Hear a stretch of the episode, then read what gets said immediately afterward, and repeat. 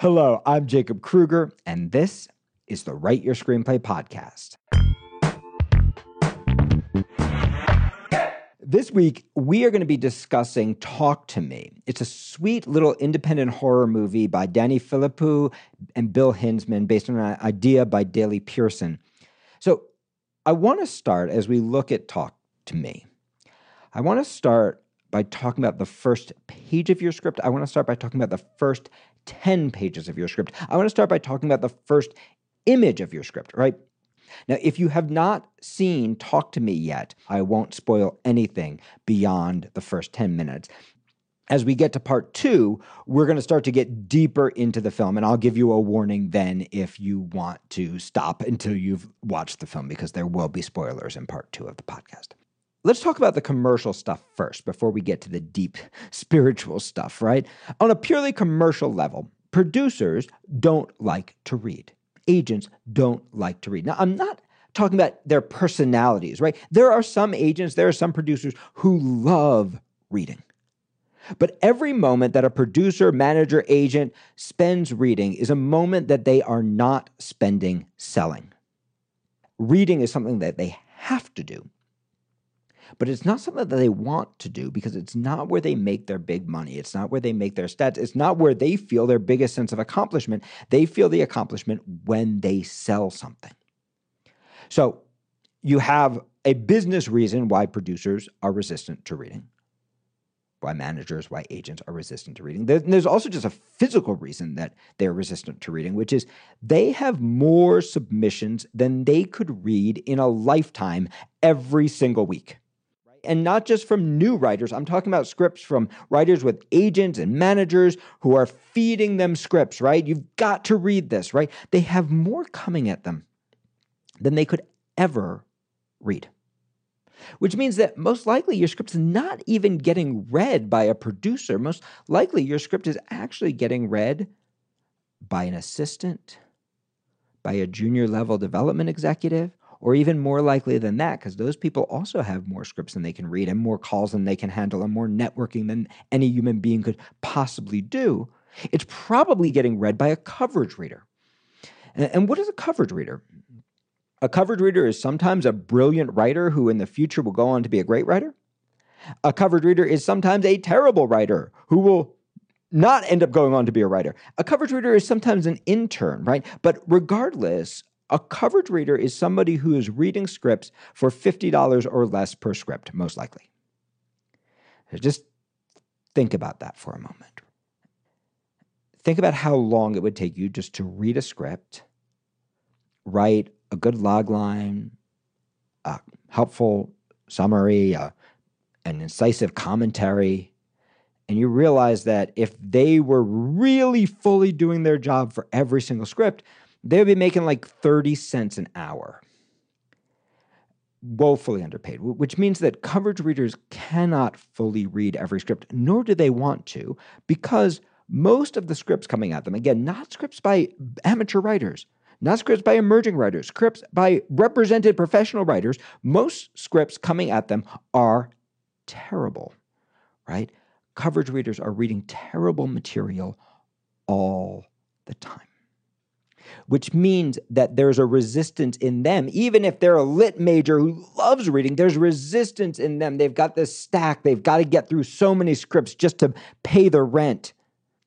They actually do want to find that diamond in the rough. Of course they do. They want to prove to whoever they're working for, I've got the eye, I've got the talent, I can pick good material because nobody wants to stay a coverage reader working for pennies on the hour. Right? It's a route into the industry. Netflix has actually got data that shows that an audience is making a decision whether they're going to watch your show or your movie or whether they're going to click to the next thing in 10 seconds. Think about that 10 seconds. So, for all these reasons, coverage readers, producers, managers, agents, none of them read. What they actually do is skim. And your job as a writer is really, really simple. Your job as a writer is to go, hey, pay attention. This isn't gonna suck.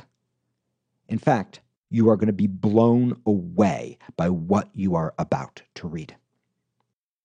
If you look at the first image of Talk to Me, we are at this party and we are watching this kid looking for his brother and he is weaving through this crowd and we're building anticipation and he comes to a closed door and he breaks through the door and we're already in horror and we're going oh my god what's in there and we see an image of the back of his brother and it is covered with blood and scars, right? It looks like he's been whipped or cut or something.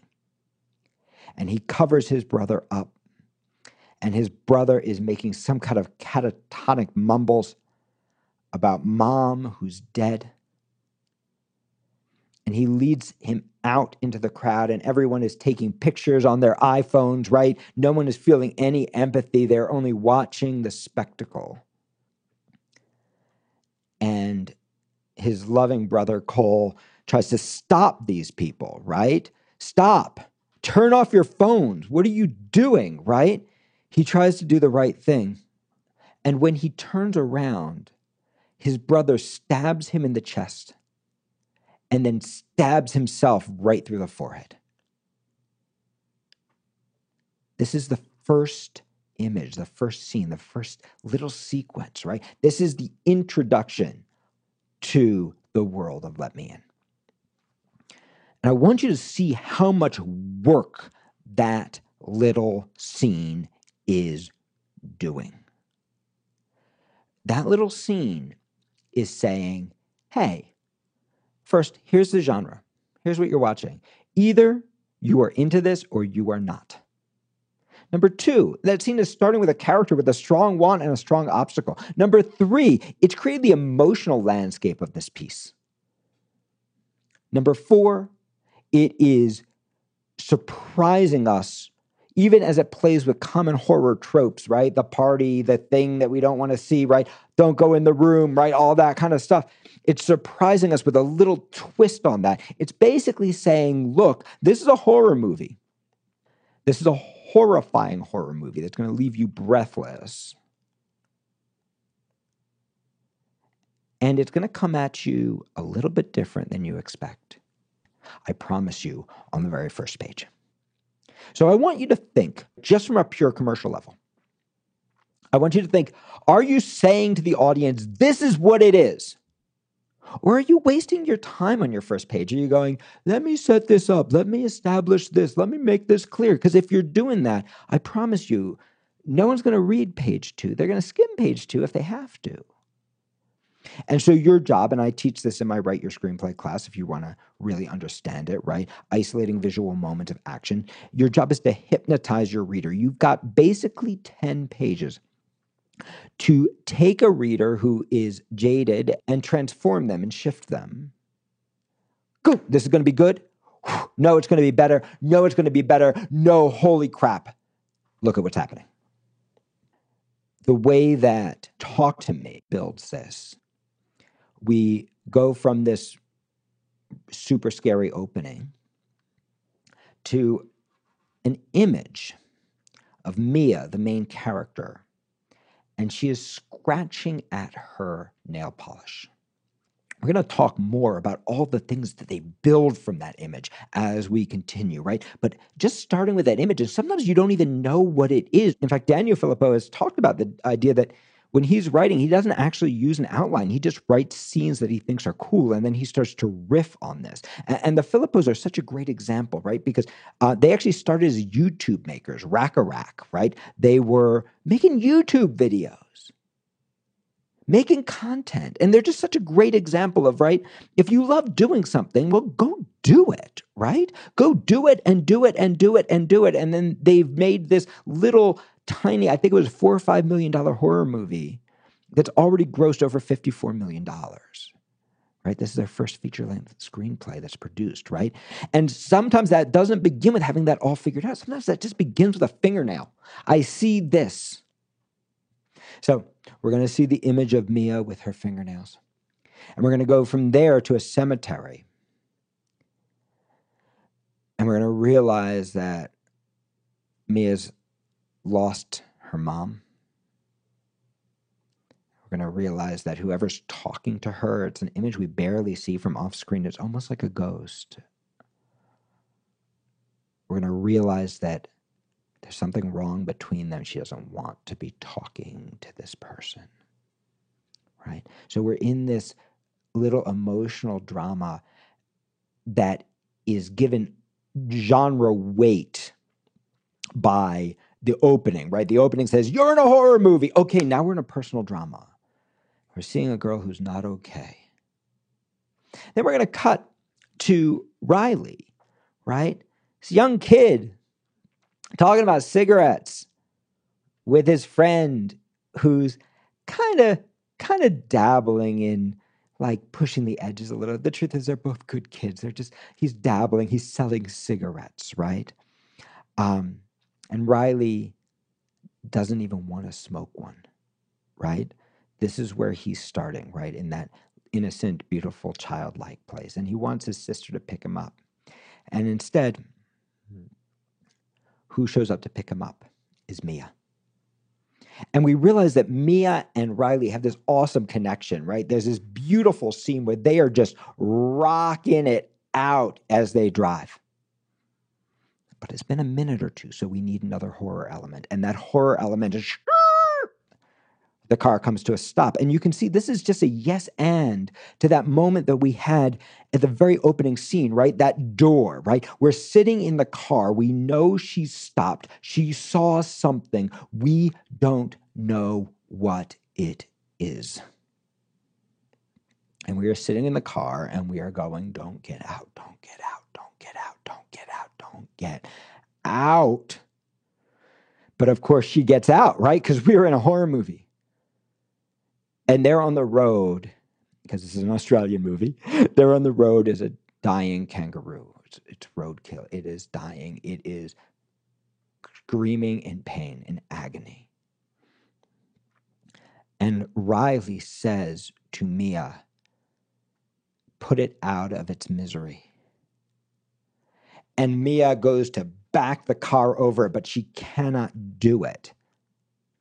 Instead, she leaves it suffering. She tells Riley another car will come. And we linger on this kangaroo, and we know we're in a horror movie. So we're telling ourselves all kinds of stories, right? Is this kangaroo going to be possessed? Is right? We're waiting for the trope, but it doesn't happen. We'll talk about later how this image is actually predictive. This is the image out of which the climax of the piece is going to grow, right? And the writer might not even know yet that this is the image from which the climax is going to grow. It's just a horror image that they're playing with in some way. We're going to follow them home and we're going to realize that Mia has become part of a white family. We don't know exactly why, but we're starting to think that some things are wrong at home. Things must be wrong. Somehow this family has kind of taken her in. Her best friend, Jade, Jade's little brother, Riley, that she is like a part of their family. Even their mother has a relationship with her, right? So we're starting to realize this character has problems, right? We don't know exactly what the problems are, but we're watching her process this roadkill that she left on the road, the choice not to put it out of her misery. She's processing that with Jade. So we're watching this structure build, right? This little character driven structure that's built against this these horror tropes, right? And this is one of the things that you see in great genre movies, whether it's horror or action or rom-com or whatever that genre is, or thriller or noir, right? No matter what that genre is, when you're working a strong genre, there's almost always a drama underneath it. Even a slapstick comedy, there's usually a drama underneath it if it's a really strong movie. There's something that we can connect to. Because the truth is, none of us, hopefully, are possessed by any kinds of demons, right? We don't have creepy hands reaching out to us, right? These things don't happen in our real world, right? So they're only powerful if we're not in like B silly horror movie territory, if we're going to actually be an emotional, elevated horror, right? They're only powerful if they speak to something that's real to us, that's true to us, that actually affects us, that connects to our lives. And in this case, We don't know everything that's coming yet, right? We don't know that the kangaroo is a symbol. We don't know what's happened to Mia's mom. We don't know why she's estranged from her father. We don't know any of that thing, those things. But we know that this is a story about a girl who is clinging on to the only family that she's got. By the time we get about 10 minutes into this movie, we're going to be locked into the hook. And the hook is really simple. A bunch of kids have got this hand, right? It's some kind of embalmed plaster hand. It's got writing all over it. It's super creepy, right? It's a standard horror genre element, right? There needs to be some kind of induction, right? There's some kind of reason, right? Even how, where the hand comes from, well, it turns out it's connected to Cole, that guy from the beginning of the movie. But how and why and all that stuff. We don't even deal with it because the truth is we don't really care. We barely deal with where the hand comes from, just enough to justify it, right? It's just there as a convenience. But we got this creepy object, right? A horror trope. Just what's your take on it? But what happened, and we and we have another horror trope, right? To, which is that you have to invite in the horror, right? that you have to make a choice that brings the horror in. So we're kind of in this thematic world, right? Where we're going, is the right thing to do to let the roadkill live and suffer? Is the right thing to do to put the roadkill out of its misery? Right? What is actually the ethical thing? What is actually right? Right? And it's going to turn out that this is the primal question that that Mia, the main character, is actually dealing with as she wrestles with her mother's death, right? We're going to find that out as we continue, right? And now we're watching these kids do this thing that's freaking terrifying. You take the hand and you say, Talk to me. And a spirit appears and you're going to want to pull away, but no, you don't. Instead, you say, I let you in. And when you say, I let you in, the demon will occupy you. And of course, it cannot occupy you for more than 90 seconds. And by the time we're about 10 minutes into this movie, Mia will have chosen not only to take the hand, and then something appears and she pulls away. She will not only have chosen to take the hand, she will also have chosen to take it again after seeing the horrifying thing, and to invite the monster into her. Now, part of these are tropes. Part of these are tropes. You got the candle. It could have been a Ouija board, right? It could have been the psychic machine in Big. slightly different genre, but it's the same idea. Something that induces the magic. It could have been inviting Dracula into your house, right? It's the same thing. You want the story to happen by the characters. This is just a little twist. So we're about 10 minutes into this movie, and we've taken our character on this huge journey. You can also see that the entire thematic world of the piece has been set up at this point. Because what's going to happen is another yes and to that first image. And when I say yes and, I'm talking about improv terms, right? I'm saying if this is true, what else is true? Um, a, a little metaphor that I can give you for yes and is if you're playing a game of tennis and someone hits the ball to you, you don't want to just hit another ball back. That's not the game, right? It just starts to feel weird and disconnected. But this is what a lot of writers do. They go, oh, here's a great idea, and here's another idea. Instead, what you want to do is you want to let that first ball, whether it's a great ball or a crappy ball or whatever kind of ball it is, you want to let it hit your tennis racket. And you want to feel that shiver up your arm. And then as you return, you want to let, allow that shiver, that feeling of the ball hitting your racket to inform what happens. So you're going, yes, I accept whatever I created, whether it was brilliant, whether it was cliche, whatever it was, I accept it. And now I'm going to build on it and add to it. If this is true, what else is true?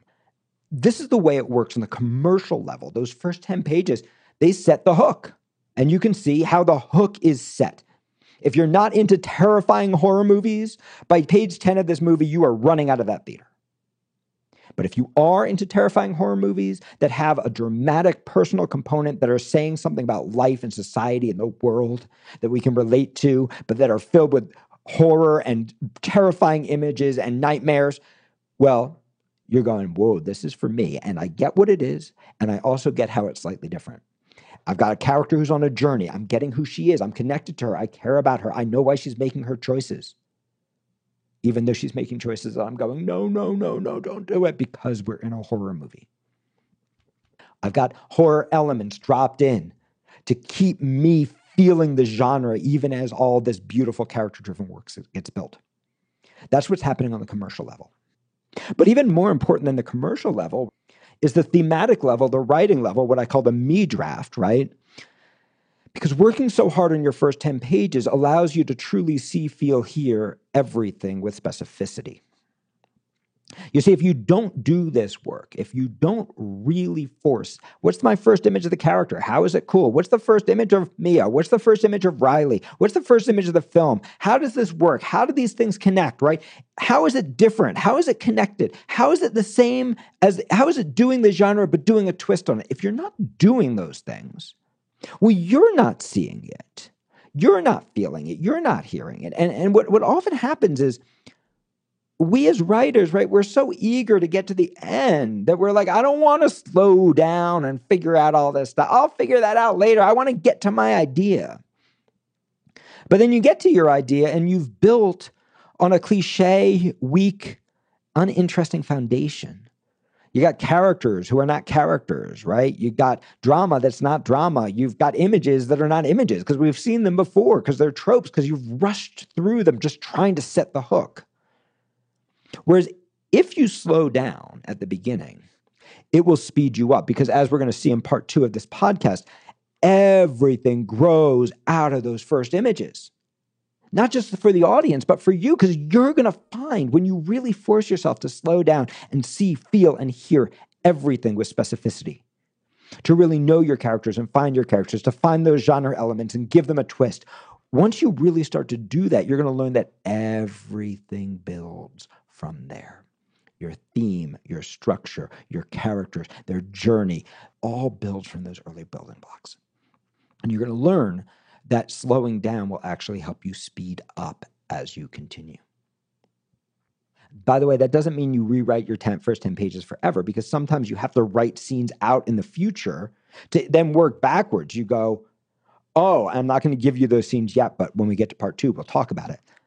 Oh, I see this in the future. Therefore, I want to start with that. Actually, you can plug your ears for a second because I am going to give you one thing.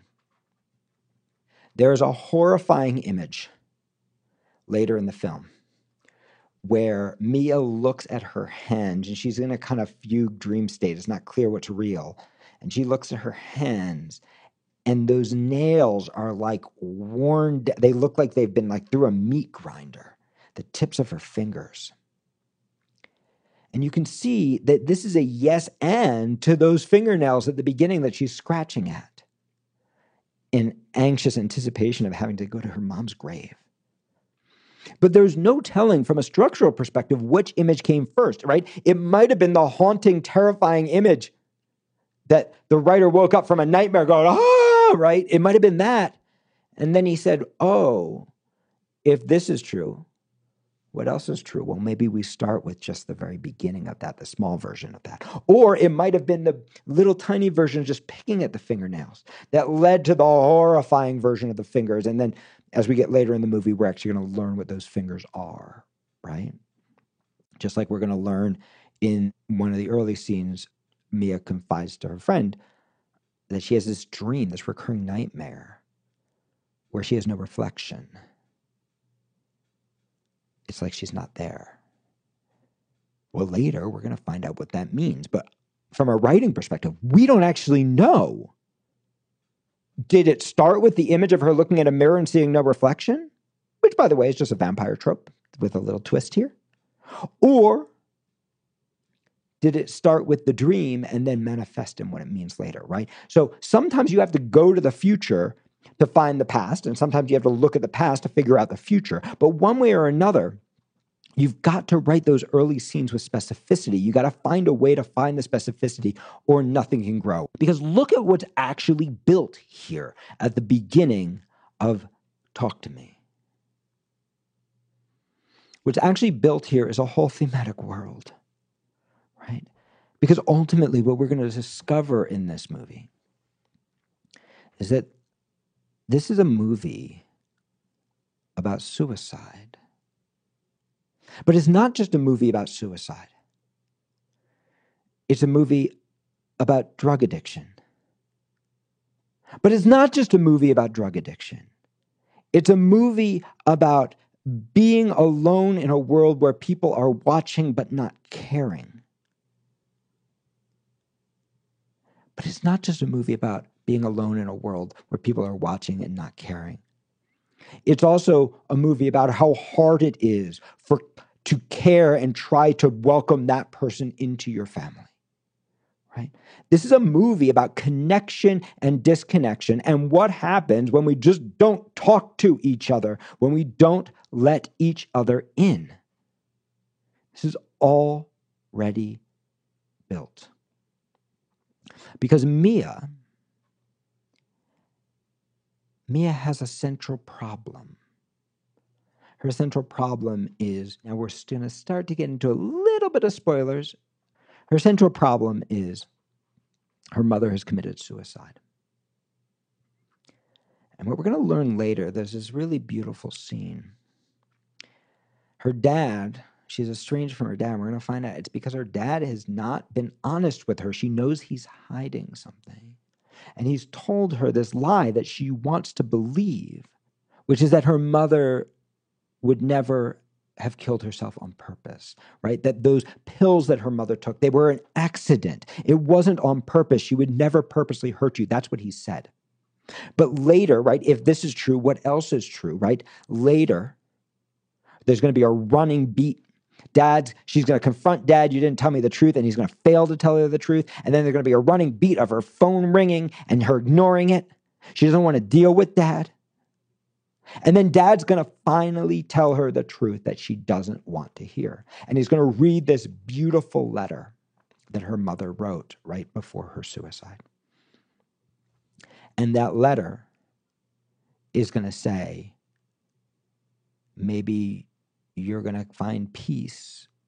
I'm finally feeling hope because it's over. Maybe you're going to feel peace knowing that I was let out of my misery, right? Knowing that I'm not suffering anymore. And you can see this is the central question, right? All the way back to that kangaroo. This is the central question of what is this piece really about? It's really about do you put yourself out of your misery? Is that where hope is?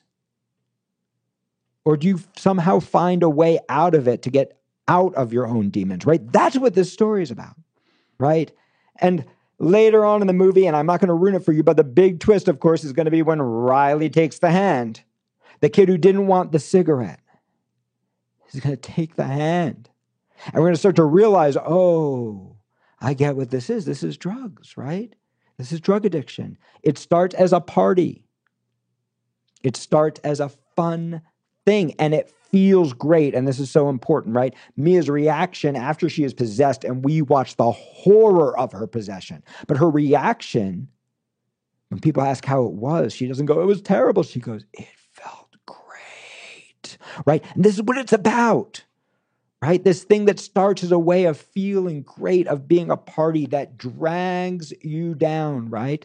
That is so obviously horrible, right? But that we start to want more and more and more and more of, right? Until the hand is not even necessary, right? Until we are in a fugue, until reality is no longer clear and the thing that we think is saving us is actually destroying us. The thing that we think is allowing us to have connection is actually cutting us off from the people who really love us, right? The thing that we think is saving us is actually destroying us, right? That is what this piece is about. And it's about a main character who's got to make a decision. Does she believe mom or does she believe dad? Which is real? Did mom never want to hurt her?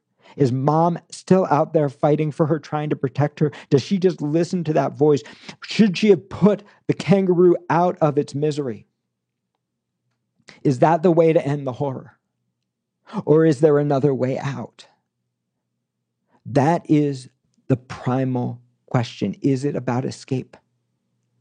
And if you've seen the movie, you know how Mia's journey is going to end up reflecting that. Right? Is it about escape?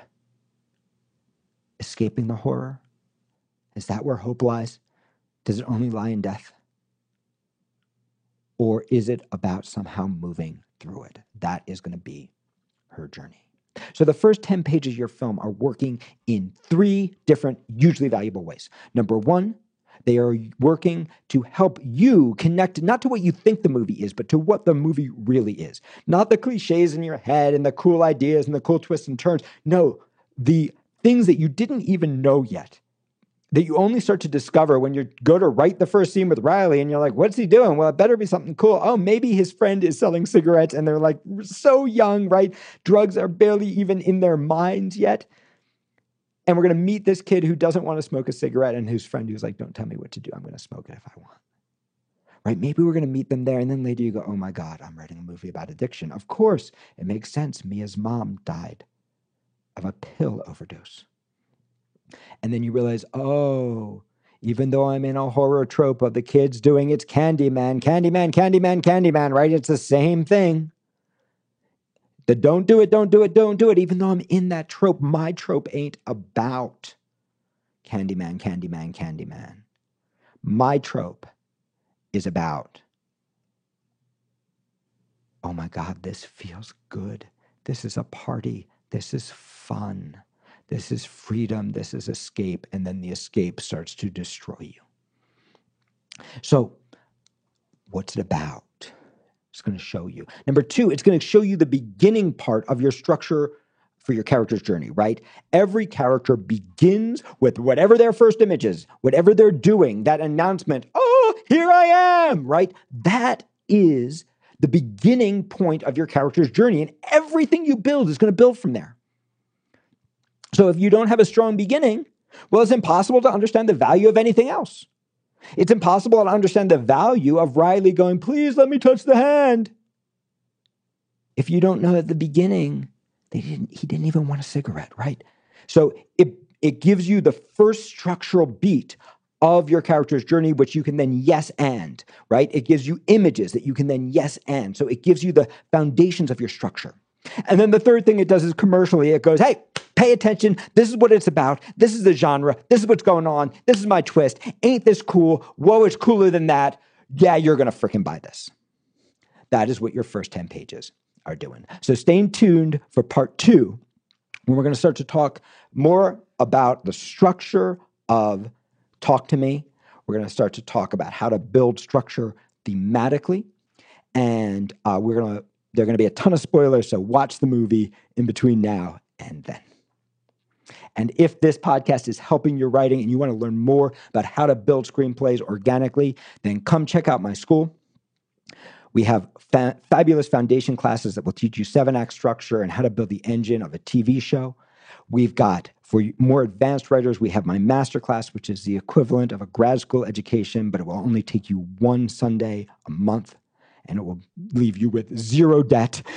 And our ProTrack mentorship program that will pair you one on one with a professional writer who will read every page you write for a tiny fraction of the cost of grad school. You can meet with them weekly, bi weekly, whatever works best for you. It's an incredible program. Uh, and again, it's built to be affordable, to allow you to become a professional writer with no debt, without leaving your job, and to build yourself over time.